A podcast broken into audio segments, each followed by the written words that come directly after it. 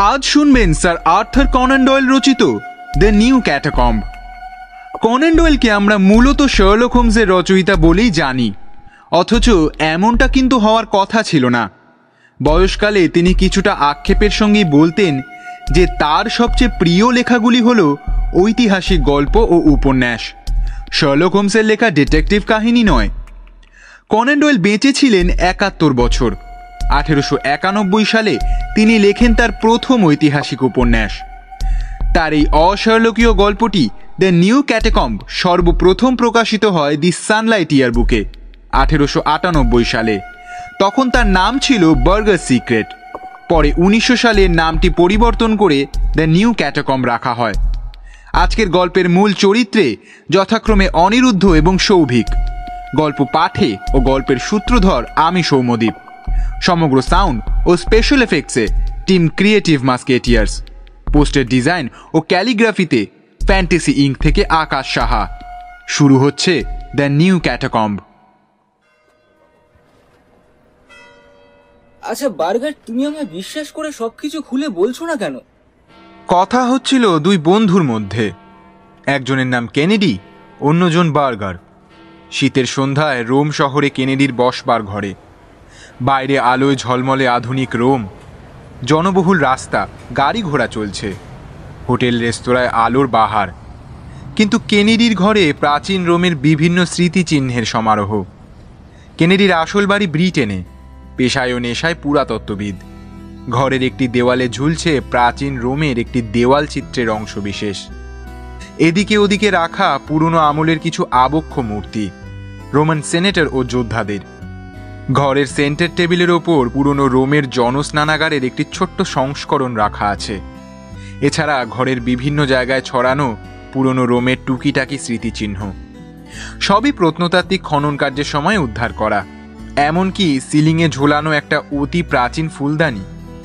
প্রতিটি জিনিসই প্রামাণ্য এবং দুর্লভ। অর্থ দিয়ে এগুলির দাম নিরূপণ করা যায় না। কেনেডির বয়স ত্রিশের সামান্য বেশি। কিন্তু এই অল্প বয়সেই পুরনো রোমের ওপর পুরাতাত্ত্বিক গবেষণায় তার নাম সারা ইউরোপে ছড়িয়ে পড়েছে। ধনী পরিবারের সন্তান হিসেবে আর্থিক সচ্ছলতার জন্য কেনেডি মাঝে মাঝে একটু আধটু পয়সা উড়িয়ে ফুর্তি করলেও তার বুদ্ধি এত তীক্ষ্ণ এবং প্রত্নতত্ত্বের প্রতি ভালোবাসা এত তীব্র যে সে দীর্ঘ সময় নিবিষ্ট চিত্রে গবেষণার কাজে ব্যস্ত থাকে। কেনেডি বেশ সুপুরুষ। কপাল চওড়া, নাকটি তীক্ষ্ণ। মুখে যুগপৎ দৃঢ়তা ও দুর্বলতার ছাপ। কেনেডির বন্ধু জুলিয়াস বার্গার কিন্তু সম্পূর্ণ অন্য ধরনের মানুষ। বার্গারের বাবা জার্মান, মা ইটালিয়ান। জার্মানির শারীরিক শক্তি ও কঠোরতার সঙ্গে ইতালির কমনীয়তা। এই বৈপরীত্যের সমাবেশ বার্গারের ব্যক্তিত্বে। তার চেহারায় প্রথমেই চোখে পড়ে তার নীল চোখ, বিশাল কপাল ও সোনালি চুল। সেই সঙ্গে নজরে পড়ে তার রোদে জ্বলা গায়ের রং। সব মিলিয়ে বার্গারকে দেখলে পুরনো রোমের আবক্ষ মূর্তিগুলোর মুখাবয়ব মনে পড়ে যায়। বার্গারের সরল হাসি আর স্বচ্ছ দৃষ্টি অবশ্যই ওর বংশ পরিচয়ের ইঙ্গিতবাহী। বয়স খ্যাতিতে বার্গার কেনেডিরই সমকক্ষ। কিন্তু লক্ষণীয় কৃপা না পাওয়ায় তাকে অনেক কষ্ট করে ওপরে উঠতে হয়েছে। বারো বছর আগে জার্মানির বন বিশ্ববিদ্যালয়ের সামান্য একটা বৃত্তি নিয়েও রোমে এসেছিল। তারপর এত বছর ধরে অনেক কৃচ্ছ সাধন করে ধীরে ধীরে পুরাতত্ত্বে খ্যাতি লাভ করে আজও বার্লিন একাডেমির একজন সদস্য। কিন্তু পুরাতত্ত্বের বাইরে অন্য সমস্ত ব্যাপারে, বিশেষ করে সামাজিক আদব কায়দায়, বার্গার ধনী কেনেডির থেকে অনেক নিচে। নিজের পড়াশোনার বিষয়ে কথা বলতে গেলে ওর মুখমণ্ডল উদ্ভাসিত হয়ে ওঠে। কিন্তু বাকি সব ব্যাপারেই বার্গার চুপচাপ এবং মুখ চোরা গোছের। চারিত্রিক বৈপরীত্য সত্ত্বেও গত কয়েক বছরে এদের দুজনের মধ্যে বন্ধুত্ব ক্রমশ গাঢ় হয়েছে। দুজনেই পরস্পরের পেশাগত দক্ষতার ব্যাপারে শ্রদ্ধাশীল। বার্গারের সহজ সরল ব্যবহারে মুগ্ধ হতো কেনেডি। আবার কেনেডির প্রাণপ্রাচুর্য, উচ্ছলতা ও রোমের হাই সোসাইটিতে ওর অবাধ বিচরণ বার্গারের ভালো লাগতো। আপাতত একটা কারণে দুজনের সম্পর্কের ওপর একটু কালো ছায়া দেখতে পাওয়া যাচ্ছে। তার একটা কারণ, একটা গুজব। কেনেডি নাকি একটি মেয়ের সঙ্গে অত্যন্ত নিষ্ঠুর এবং হৃদয়হীন ব্যবহার করেছে। রোমের অনেকেই খানিকটা কৌতূহলবশত এবং খানিকটা ঈর্ষার জন্য এই ঘটনাটি নিয়ে কানাঘুষো করছিল। আচ্ছা তুমি কি বিশ্বাস করতে পারছ না আমায়? তাহলে খুলে বলো না। বার্গারের শান্ত মুখের দিকে চোখ রেখে ও মেঝের কার্পেটের দিকে আঙ্গুল দেখিয়ে কেনেডি আবারও একই কথা বলল। কার্পেটের একধারে একটা লম্বা মতো বেতের ঝুড়ি রয়েছে। তাতে নানান জিনিস। যেমন টালির টুকরো, শিলালিপির ভগ্নাবশেষ, মরচে ধরা পুরনো গয়না, ছেঁড়া প্রাচীন কাগজ ইত্যাদি। জিনিসগুলো দেখলে প্রথমেই মনে হবে এগুলো কোনো ডাস্টবিন থেকে কুড়িয়ে আনা। কিন্তু পুরাতাত্ত্বিকের চোখে এগুলি অতি দুর্লভ মহার্ঘ বস্তু জিনিসগুলি কেনেডির ঘরে এনেছে বার্গার। লোভে চকচক করছিল কেনেডির চোখ। ও আবার বলল, তোমার এই অমূল্য রত্ন ভাণ্ডারে আমি ভাগ বসাচ্ছি না। কিন্তু তোমার এই আবিষ্কার একেবারে প্রথম সারির পুরো ইউরোপ সারা পড়ে যাবে। কিন্তু কোথায় পেলে এসব? আমায় বলবে না? একটা চুরুট ধরিয়ে বার্গার বলল এখানে যা দেখছ তা কিছুই নয়। আমার আবিষ্কৃত জায়গায় যা জিনিস আছে তাতে বারো জন পুরাতাত্ত্বিক তাদের সারা জীবন অনায়াসে কাটিয়ে দিতে পারে। কেনেডি কপাল কুঁচকে গোফে হাত বুলোতে বুলোতে বলল বার্গার তুমি না বললেও আমি বুঝতে পেরে গেছি। তুমি নিশ্চয়ই ভূগর্ভে কোনো একটা বড় কবরখানা আবিষ্কার করেছ। এত ধরনের পুরনো জিনিস কবরখানা ছাড়া আর কোথায় পাওয়া যাবে? ঠিকই বলেছ। আমি ভূগর্ভে একটা নতুন কবরখানার খোঁজ পেয়েছি। কোথায়? সেটা কি করে বলি বলো তো কেনেডি? তবে এটুকু বলতে পারি যে আমি না দেখিয়ে দিলে জায়গাটা কারোর পক্ষেই খুঁজে পাওয়া সম্ভব নয়। এই কবরখানাটা ছিল অভিজাত সম্প্রদায়ের লোকের জন্য। সুতরাং এখানে যে ধরনের ভগ্নাবশেষ আর স্মৃতিচিহ্ন ছড়িয়ে আছে, তা অন্য কোথাও পাওয়া যাবে না। আমি ভেবেছি প্রথমে এটার উপর একটা রিসার্চ পেপার লিখব। তারপর না হয় তোমার মতো প্রতিদ্বন্দ্বীর কাছে সব খুলে বলব। পুরাতত্ত্বের প্রতি কেনেডির ভালোবাসা অসীম। এই নতুন আবিষ্কারের ব্যাপারে জানার জন্য সে প্রায় অধৈর্য হয়ে বার্গারকে বলল, বার্গার, আমি শপথ করে বলছি, তোমার পারমিশন ছাড়া এই বিষয়ে আমি কোনো পেপার লিখব না। অতএব তুমি তুমি নির্দ্বিধায় আমাকে তোমার আবিষ্কার ব্যাপারটা খুলে বলতে পারো। না হলে কিন্তু আমি নিজে চেষ্টা করে জায়গাটা খুঁজে বের করব। আর এই ব্যাপারেই তোমার আগেই আমার রিসার্চ পেপার প্রকাশ করব। দেখো ভাই তুমি কিন্তু তোমার কোনো কথাই আমাকে কখনো খুলে বলো না। আজ পর্যন্ত তোমার একান্ত গোপনীয় কিছু আমাকে খুলে বলেছ কি? তুমি কি বলতে চাইছো আমি ঠিক বুঝতে পারছি না। তবে তোমার যে কোনো প্রশ্নের উত্তর দিতে আমি রাজি আছি। বেশ এবার বলো তো মেরি স্যান্ডারসনের সঙ্গে তোমার কি সম্পর্ক ছিল? প্রচণ্ড রেগে গিয়ে কেনেডি চেঁচিয়ে উঠল। এটা কি ধরনের প্রশ্ন? তুমি কি আমার সাথে ঠাট্টা করছ? বার্গার কিন্তু স্বাভাবিকভাবেই বলল না বন্ধু ঠাট্টা নয়। আমি তোমাকে চিনি আর ওই মেরি নামের মেয়েটাকেও দেখেছি। তাই তোমার মুখ থেকেই জানতে চাই তোমাদের দুজনের মধ্যে ঠিক কি হয়েছিল। আমি তোমাকে এ বিষয়ে একটা কথা বলতে রাজি নই। বাহ তাহলে তো ব্যাপারটা মিটেই গেল। হুম রাত দশটা বাজলো। এবার চলি। কেনেডি ব্যাকুলভাবে বলে উঠল না না বার্গার একটু অপেক্ষা করো। এখনই যেও না। যে ব্যাপারটা নিয়ে জানতে চাইছো সেটা তো বেশ পুরনো হয়ে গেছে। এখন সে সম্বন্ধে জানতে চাওয়া প্রায় পাগলামির পর্যায়েই পড়ে। বার্গার উঠে দাঁড়িয়ে তার বেতের ঝুড়িটা হাতে নিয়ে বলল ঘটনাটা শুধু তোমার ব্যক্তিগত ব্যাপার বলে তো উড়িয়ে দেওয়া যায় না। এই নিয়ে পুরো রোমে অনেক আলোচনা হয়েছিল। যাই হোক শুভরাত্রি। প্রায় দরজার কাছ থেকে বার্গারের হাত ধরে ওকে ভেতরে এনে কেনেডি বলল আচ্ছা আচ্ছা বলো কি জানতে চাও। একটা চুরুট ধরিয়ে আবার বসে পড়ে বার্গার জিজ্ঞেস করল আচ্ছা মেরি স্যান্ডারসনের শেষ পর্যন্ত কি হয়েছিল? ও তো দেশে মানে নিজের বাড়িতে ফিরে গেছে ইংল্যান্ডে। কিন্তু ব্যাপারটা বেশ অদ্ভুত নয় কি?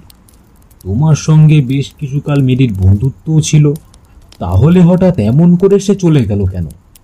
আর তোমার সঙ্গে যদি ওর বন্ধুত্ব নাই হয়ে থাকে তাহলে ওকে আর তোমাকে ঘিরে এত গুজব কেন ভাই? কেনেডি ফায়ারপ্লেসের দিকে তাকিয়ে খানিকটা অন্যমনস্কভাবে বলল হয়তো তুমি ঠিকই বলছো।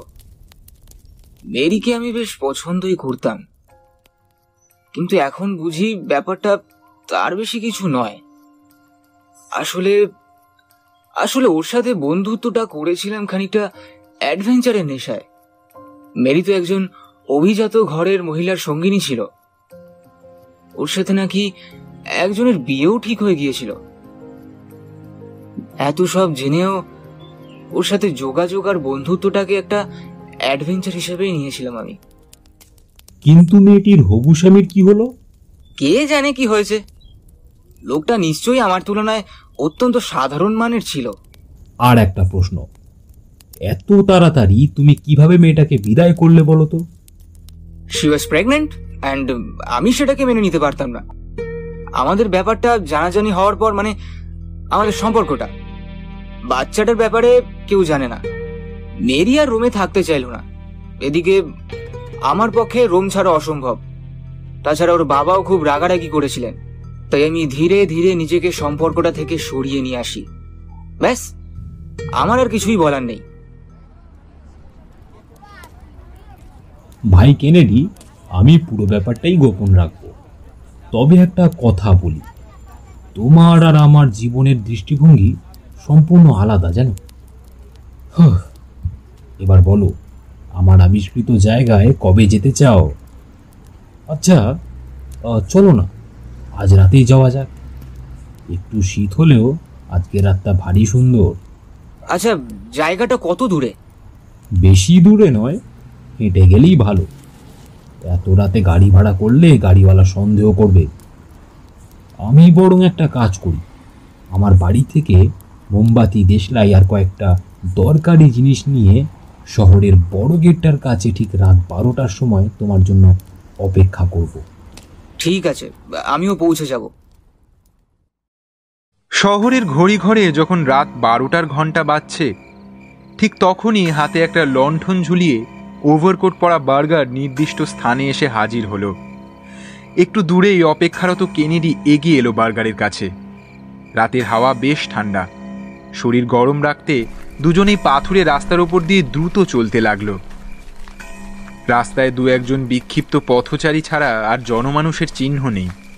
রাস্তার দুধারে কবরখানা ও অনেক স্মৃতিসৌধ। বেশ খানিকটা গিয়ে সেন্ট ক্যালিক্সটাসের সমাধির কাছে বার্গার থামল। দাঁড়াও, এর খুব কাছেই আমার আবিষ্কৃত সমাধি। এই যে এই যে, এদিকে এসো। এই সরু রাস্তাটা দিয়ে যেতে হবে। তুমি আমার পেছনে এসো। কাঠের তৈরি একটা ফাঁকা গোয়াল ঘরের কাছে গিয়ে বার্গার পকেট থেকে চাবি বের করল। কেনেডি বলল এ কি তোমার ভূগর্ভের ভান্ডার এই বাড়ির মধ্যে নাকি? হ্যাঁ এইটাই রাস্তা।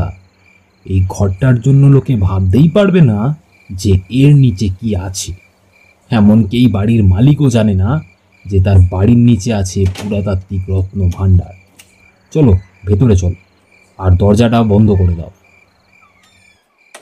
যদিও বাড়িটা জনহীন, বার্গার তবুও লণ্ঠনের বেশিরভাগটাই ওভারকোট দিয়ে ঢেকে রাখল, যাতে বাইরে থেকে কেউ তাদের উপস্থিতি টের না পায়। ঘরের এক কোণে কাঠের মেঝেটা ঢিলে ছিল। দুজনে মিলে সেখান থেকে কয়েকটা তক্তা তুলে দেওয়ালের গায়ে দাঁড় করিয়ে রাখল। মাঝের ফোকরটা থেকে নিচে পাথরের সিঁড়ি নেমে গেছে। বার্গার আগে হাতে আলো নিয়ে নামলো, পেছনে কেনেডি। নিচে নেমে মনে হলো যেন একটা বুনো খরগোশের গর্ত। অর্থাৎ অজস্র অলিগলিতে ভরা। একবার রাস্তা হারিয়ে ফেললে সঠিক রাস্তা খুঁজে বাইরে বেরিয়ে আসা প্রায় অসম্ভব বললেই হয়। কেনেডি বলল তুমি কি করে এই গোলক ধাঁধায় চলাফেরা করো বলো তো? প্রথম দিকে আমিও দু একবার ফেঁসে গেছিলাম। এখন গলির প্ল্যান একটু আধটু বুঝতে পারি। তা সত্ত্বেও এখনও বেশি ভেতরে যেতে গেলে সুতোর ডেলা নিয়ে যাই। রাস্তায় ছড়িয়ে দিই। প্রায় বিশ ফুট নিচে একটা চৌকো মতো জায়গায় ওরা দুজন দাঁড়িয়ে। লণ্ঠনের কাঁপা আলোয় হলদেটে ফাটা দেওয়াল চোখে পড়ছে।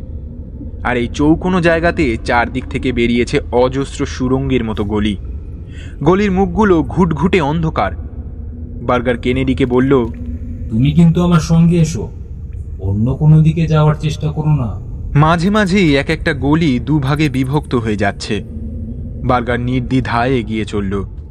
মনে হয় যাওয়ার পথেও কোনো গোপন চিহ্ন রেখে দিয়েছে। চতুর্দিকের দেওয়ালের ধারে ধারে মমিতে পরিণত মৃতদেহ থাকে থাকে রাখা। আধো আলো আধো আধারে কঙ্কালসার মমিগুলো দেখে গা ছমছম করছিল কেনেডির। কিন্তু তবুও উৎসুকভাবে দেখছিল। মৃতদেহগুলির পাশে ছড়িয়ে রাখা শিলালিপি, বাসনপত্র, গয়না ও অন্যান্য টুকিটাকি জিনিস। কেনেডি বুঝতে পারছিল যে এই ভূগর্ভের আবিষ্কৃত সমাধিগুলির মধ্যে এই সমাধিটি অতি প্রাচীন এবং পুরনো রোমে আদি খ্রিস্টানদের একটা উল্লেখযোগ্য কবরখানা। হঠাৎ কেনেডি জিজ্ঞেস করল আচ্ছা লণ্ঠনের আলোটা লণ্ঠনের আলোটা নিভে গেলে কি হবে? আমার কাছে মোমবাতি আর দেশলাই আছে। তোমার কাছে কিছু আছে? না না। তুমি বরং তুমি বরং আমায় করা দেশলাই দাও। আরে না তার কোনো দরকার নেই। আমাদের দুজনার ছাড়াছাড়ি হওয়ার তো কোনো সম্ভাবনাই নেই। আচ্ছা বার্গার আর কত দূরে যেতে হবে? প্রায় সিকি মাইল তো হাঁটা হয়ে গেল। সিকি মাইলেরও বেশি। আসলে এই বিস্তীর্ণ সমাধি কক্ষের কোথায় যে শেষ তা ঠিক আমিও জানি না। আচ্ছা দাঁড়াও আমার সুতোর গোলাটা বের করি। বাকি পথটা হাঁটা আরও কঠিন। সুতোর এক প্রান্ত একটা পাথরের কোনায় বেঁধে সুতোর গোলাটা বুক পকেটে নিয়ে বার্গার চলতে লাগল। কেনেডি বুঝতে পারছিল যে গলিগুলো এখন গোলক ধাঁধার মতো জটিল হয়ে উঠেছে। খানিকক্ষণ পরে ওরা একটা বড় গোলাকার হল ঘরে পৌঁছে গেল। ঘরের মাঝখানে চৌকো এক বেদির ওপর রাখা শ্বেত পাথরের ফলক। লণ্ঠনের আলোয় ফলকটা দেখতে পেয়ে আনন্দে আত্মহারা হয়ে কেনেডি বলল, আরে, এ তো দারুণ জিনিস। খ্রিস্টানদের বানানো প্রথম বেদি হয়তো এটাই। নিশ্চয়ই এই ঘরটাকে নিশ্চয়ই ঘরটাকে চার্চ হিসেবে ব্যবহার করা হতো। ঠিক বলেছ। এই ঘরের দেওয়ালের ফাঁকে ফাঁকে যে দেহগুলো মমি করে রাখা আছে সেগুলো সবই সেই সময়ের বিশপ আর পোপদের। তুমি দেখো না একটা মমির কাছে গিয়ে দেখো। কেনেডি দেওয়ালের দিকে গিয়ে একটা মৃতদেহের মাথার দিকে তাকিয়ে বলল আমার অভিজ্ঞতা থেকে বলতে পারি তোমার এই আবিষ্কার সত্যি অভূতপূর্ব। লণ্ঠনটা একটু কাছে নিয়ে এসো তো। আমি এগুলোকে সব দেখতে চাই। ততক্ষণে বার্গার একটু দূরে সরে গেছে এবং হলঘরের অন্য দিকে গিয়ে দাঁড়িয়েছে। হঠাৎ ও কেনেডিকে বলল এখান থেকে বাইরে বেরোনো সিঁড়ি অবধি কতগুলো ভুল রাস্তা আছে জানো? প্রায় দু হাজারের ওপর প্রাচীন খ্রিস্টান সম্প্রদায়ের লোকেরা এই রকম গোলকদাদা বানিয়ে নিজেদের সমাধিক্ষেত্র রক্ষা করত। সঙ্গে আলো থাকলেও এখান থেকে বেরোনো কঠিন আর অন্ধকার হলে তো কোনো কথাই নেই। হ্যাঁ আমারও তাই মনে হয়। আর এই অন্ধকার খুব ভয়াবহ জানো? একবার এই অন্ধকারের অভিজ্ঞতা সঞ্চয়ের চেষ্টা করেছিলাম। চলো আজ আবার একবার চেষ্টা করি। এই বলেই বার্গার লণ্ঠনের দিকে ঝুঁকল। আর তার পর মুহূর্তেই সবকিছু নিশ্ছিদ্র অন্ধকারে ঢেকে গেল। যেন একটা অদৃশ্য হাত কেনেডির দু চোখ চেপে ধরে আছে। এই অন্ধকারের মধ্যে যেন একটা শরীরী সত্তা আছে যা কেনেডিকে পিষে মেরে ফেলতে চাইছে। এই অন্ধকার যেন একটা নীরের দেওয়াল যার কাছে যেতে শরীর ভয় কেঁপে ওঠে। অনেক হয়েছে বার্গার। এইবার আলোটা জ্বালো।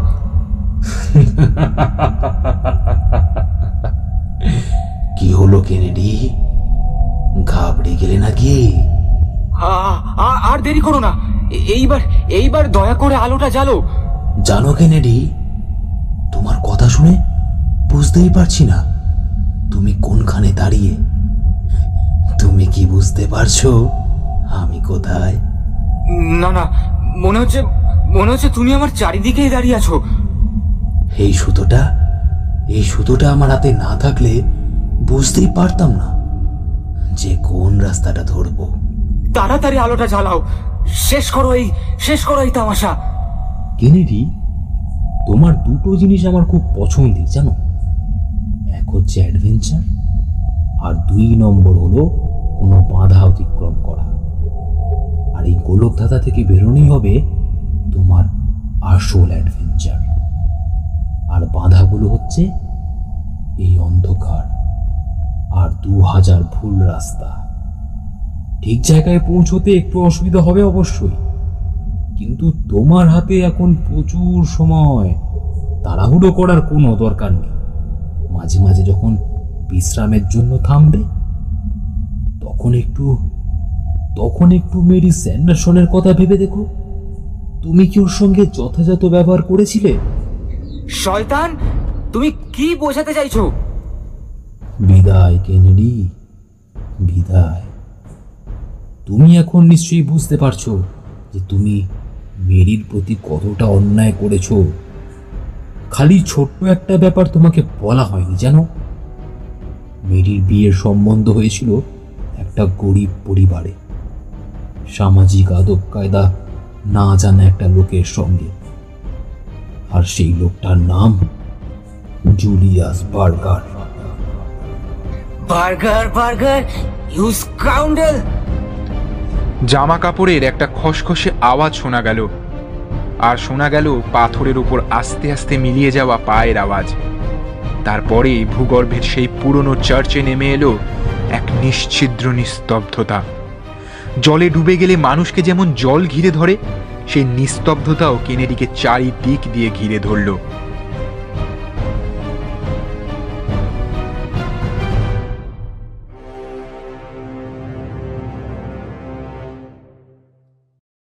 দুমাস পরে ইউরোপের খবরের কাগজে নিম্নলিখিত সংবাদটি বেরিয়েছিল। রোমে সদ্য আবিষ্কৃত ভূগর্ভের একটি সমাধিক্ষেত্রকে পুরাতত্ত্বের জগতের একটা আবিষ্কার বলা যেতে পারে। জার্মানির তরুণ পুরাতত্ত্ববিদ জুলিয়াস বার্গার এই সমাধিক্ষেত্রটি আবিষ্কার করেন। প্রাচীন খ্রিস্টান সম্প্রদায়ের বিভিন্ন স্মৃতিচিহ্নে ভরা এই সমাধিক্ষেত্র পুরাতত্ত্বের ইতিহাসে নিঃসন্দেহে একটি গুরুত্বপূর্ণ সংযোজন। যদিও আবিষ্কারের ওপর গবেষণাপত্রটি বার্গারের লেখা তবে মনে হয় আর এক কম ভাগ্যবান পুরাতাত্ত্বিক এই জায়গাটি বার্গারের আগেই আবিষ্কার করেছিলেন। মাস দুই আগে তরুণ ব্রিটিশ পুরাতাত্ত্বিক কেনেডি হঠাৎ নিখোঁজ হয়ে যান।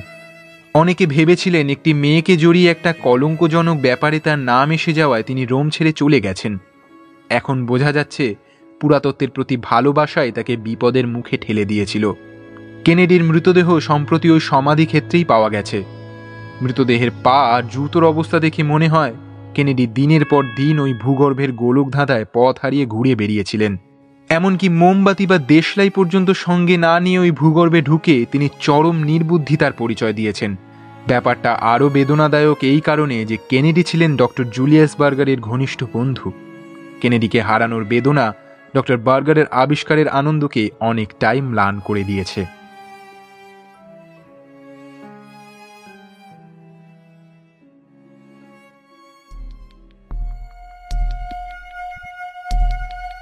শুনছিলেন দ্য নিউ ক্যাটেকম কেমন লাগল কমেন্টে জানান আমাদের। খুব শীঘ্রই আমরা আপনাদের জন্য আরও একটি আকর্ষণীয় গল্প নিয়ে হাজির হব। ততক্ষণের জন্য শুভরাত্রি।